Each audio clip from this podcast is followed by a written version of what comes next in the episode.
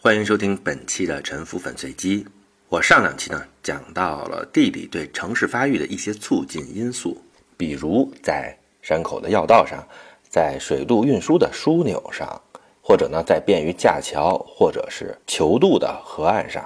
但是呢，这些因素只是让这些位置特别容易发展出商业城市。但是他们是否能够成为全球贸易的枢纽？激光芒是否可以遮蔽周边的竞争者而一枝独秀，并不是全靠地理吃饭的。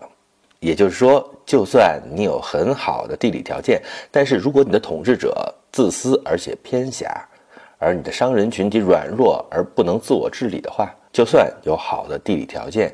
也会被挥霍掉。上期我们讲到了巴黎。从一个比较小的尺度看，它的位置是有唯一性的。但是你如果把尺度放大一点，在几百公里之内，它就是有竞争者的。在近代之前，最明显的竞争对手，比如说它东面一百多公里的香槟地区。今天我们说到香槟，一般是指一种酒，但是在中世纪，香槟的名声更为显赫。它是一个伯爵领地，曾经是西北欧的贸易中心。它的地理位置，比如它的核心城市特鲁瓦，从地理位置上看和巴黎是类似的。自古就有罗马古道从这里经过，它也是罗纳河谷地区和塞纳河流域之间的一个联络点。从意大利、西班牙、北非甚至更远的东方而来的商品，胡椒、贵金属、丝绸，特别重要的是染料，它们经罗纳河谷北上。或者呢，由罗马驮运从都灵的西面翻越阿尔卑斯山海拔两千零八十米的塞尼斯山口，然后呢，沿着陆路北上。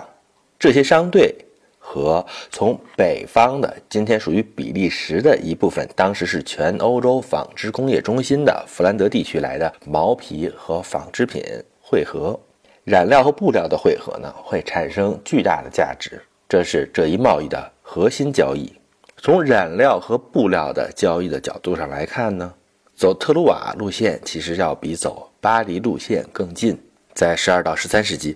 这一带的香槟大市集是非常的红火的，这和香槟的领主香槟伯爵采用的贸易政策有很大的关系。在很多人接受的教育当中呢，中世纪是闭塞、黑暗、落后的，这其实是一种承袭自欧洲的革命意识形态的红色教育。中世纪的情况当然要。复杂的多，那是一个威权粉碎的时代。各个领地的统治者为了增强其竞争力，通常是非常欢迎商人的，因为贸易可以带来税收之外，商人们还携带着战略物资和军事技术，这些都是军事统治者梦寐以求的。所以，为了招商引资，领主之间需要进行政策方面的竞争。香槟伯爵就是这种政策经营的佼佼者。他保护其领地内商人的安全和财产权。他和其他领主签署贸易协议，来保障往来商家在来的路上的通行自由和财产安全。香槟伯国给商业争端提供司法服务，使得争议能够得到比较低成本的解决。当然，最后香槟当局是可以得到充分的税收利益的。香槟大使及配套的仓储和金融服务都日渐发达。远道的意大利商人往往不需要携带实物货币，甚至不需要亲自前往市场，只需要通过信使使用金融信用就可以完成交易，堪称中世纪的支付宝。巴黎和香槟互为商业通路的竞争者，这对竞争最终由于他们的保护者决出了胜负而落幕。在十世纪，巴黎伯爵卡佩家族登基为法兰西国王，卡佩家族第十二代国王。路易十世从他母亲的手里继承了香槟伯国，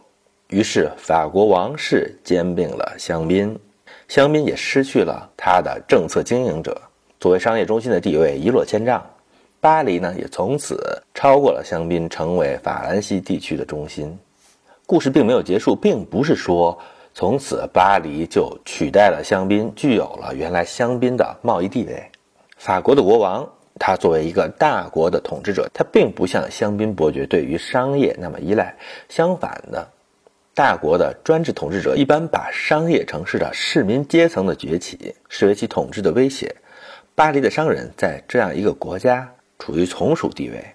所以巴黎并没有承袭香槟市集的繁华。而香槟的衰落导致商业系统的真空会被更大范围的竞争者填补，这个竞争者就是弗兰德斯的布鲁日。我们看，既然主要的贸易双方是意大利的货物和弗兰德斯的货物，于是地中海贸易的代理人热那亚商人他们索性绕过整个法国，直接把船开到北海的布鲁日。这时，布鲁日还有根特、伊普尔。安特卫普等几个弗兰德地区的城市呢，就成为香槟之后的下一个欧洲贸易中心。我们再来看一下这条商路的后续发展。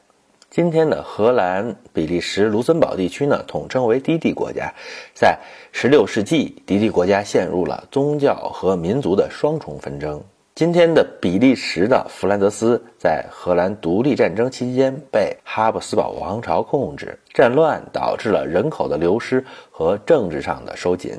在此之后，安特卫普丧失了它贸易中心的地位，而北方独立的七省联盟的商业城市阿姆斯特丹和鹿特丹逐渐取代了弗兰德地区的邻居，成为近代资本主义的诞生地。他们也目睹了荷兰称霸海上的17世纪。但是呢，绝对君主的手还将伸得更长。一六七二年，法国已经是欧洲头号的绝对君主国，并且一直扩张到了荷兰的隔壁。一六七二年的战争中，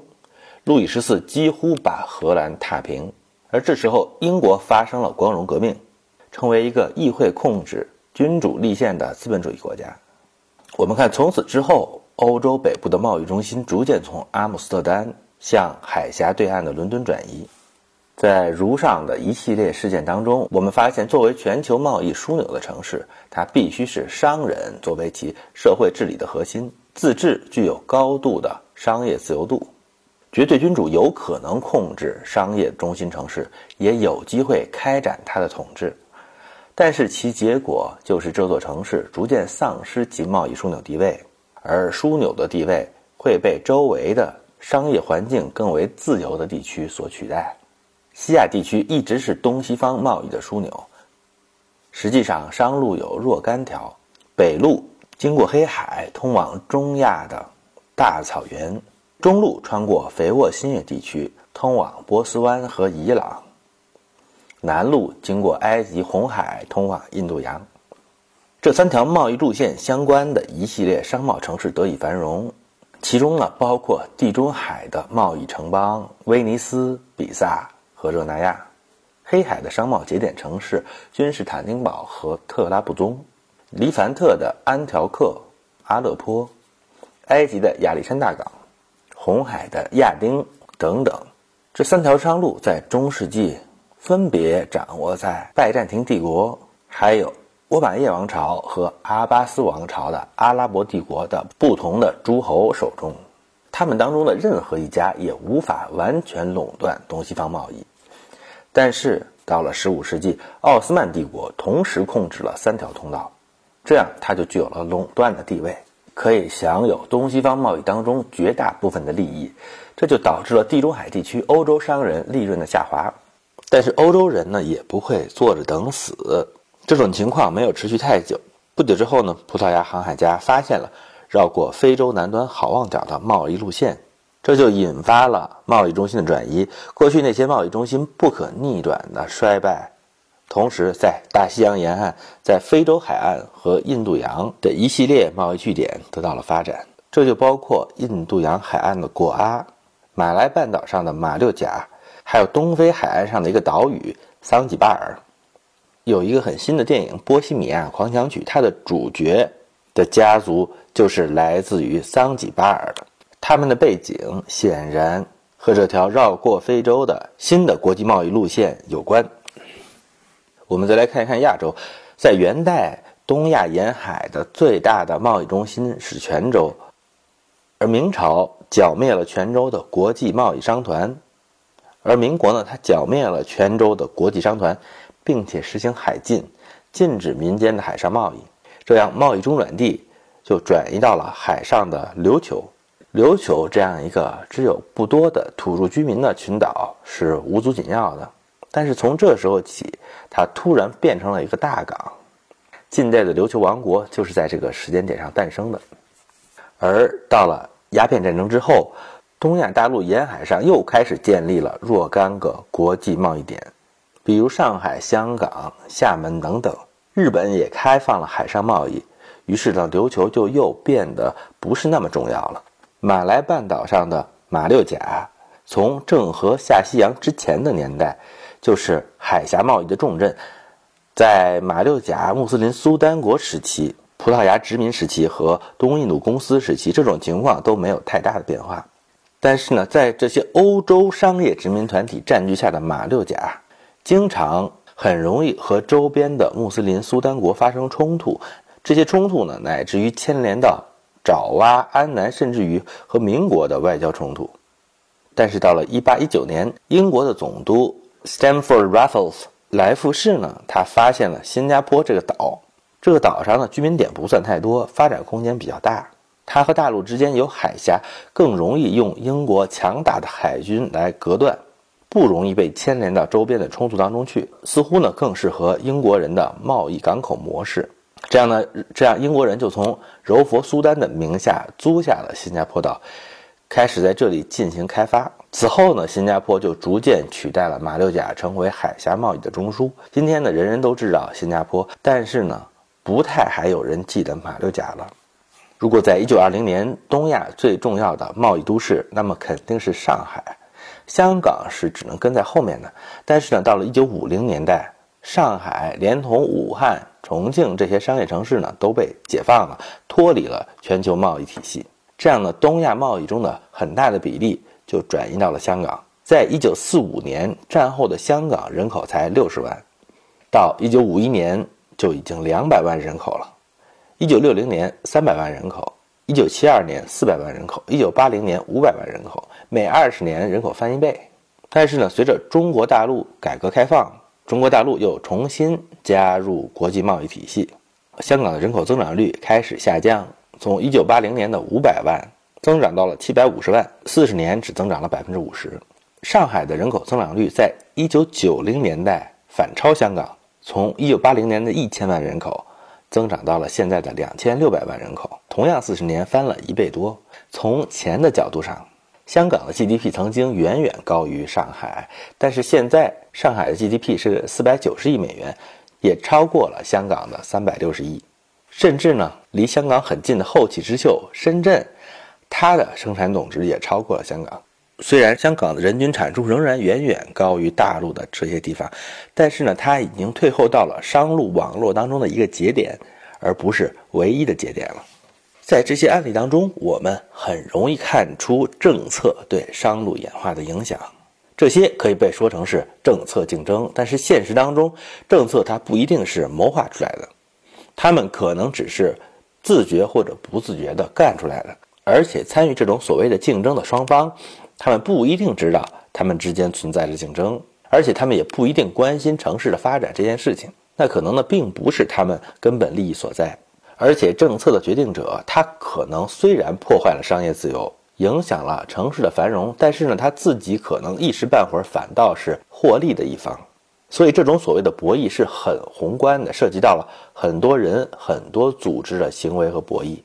良好的秩序。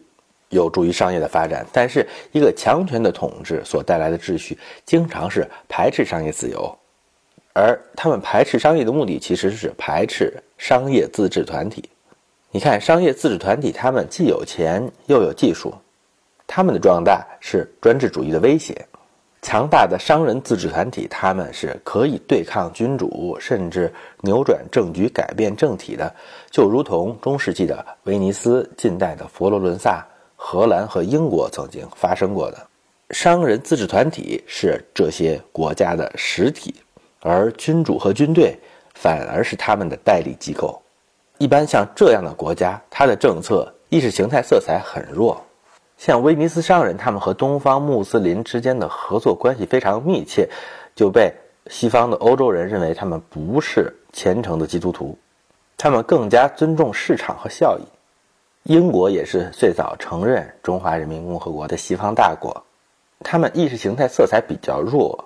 更加尊重市场和效益。这样的传统也使美国和其他很多带有英国遗产的国家和地区受益。他们享受着商业和全球贸易的红利。这就是本期的沉浮粉碎机，感谢您的收听。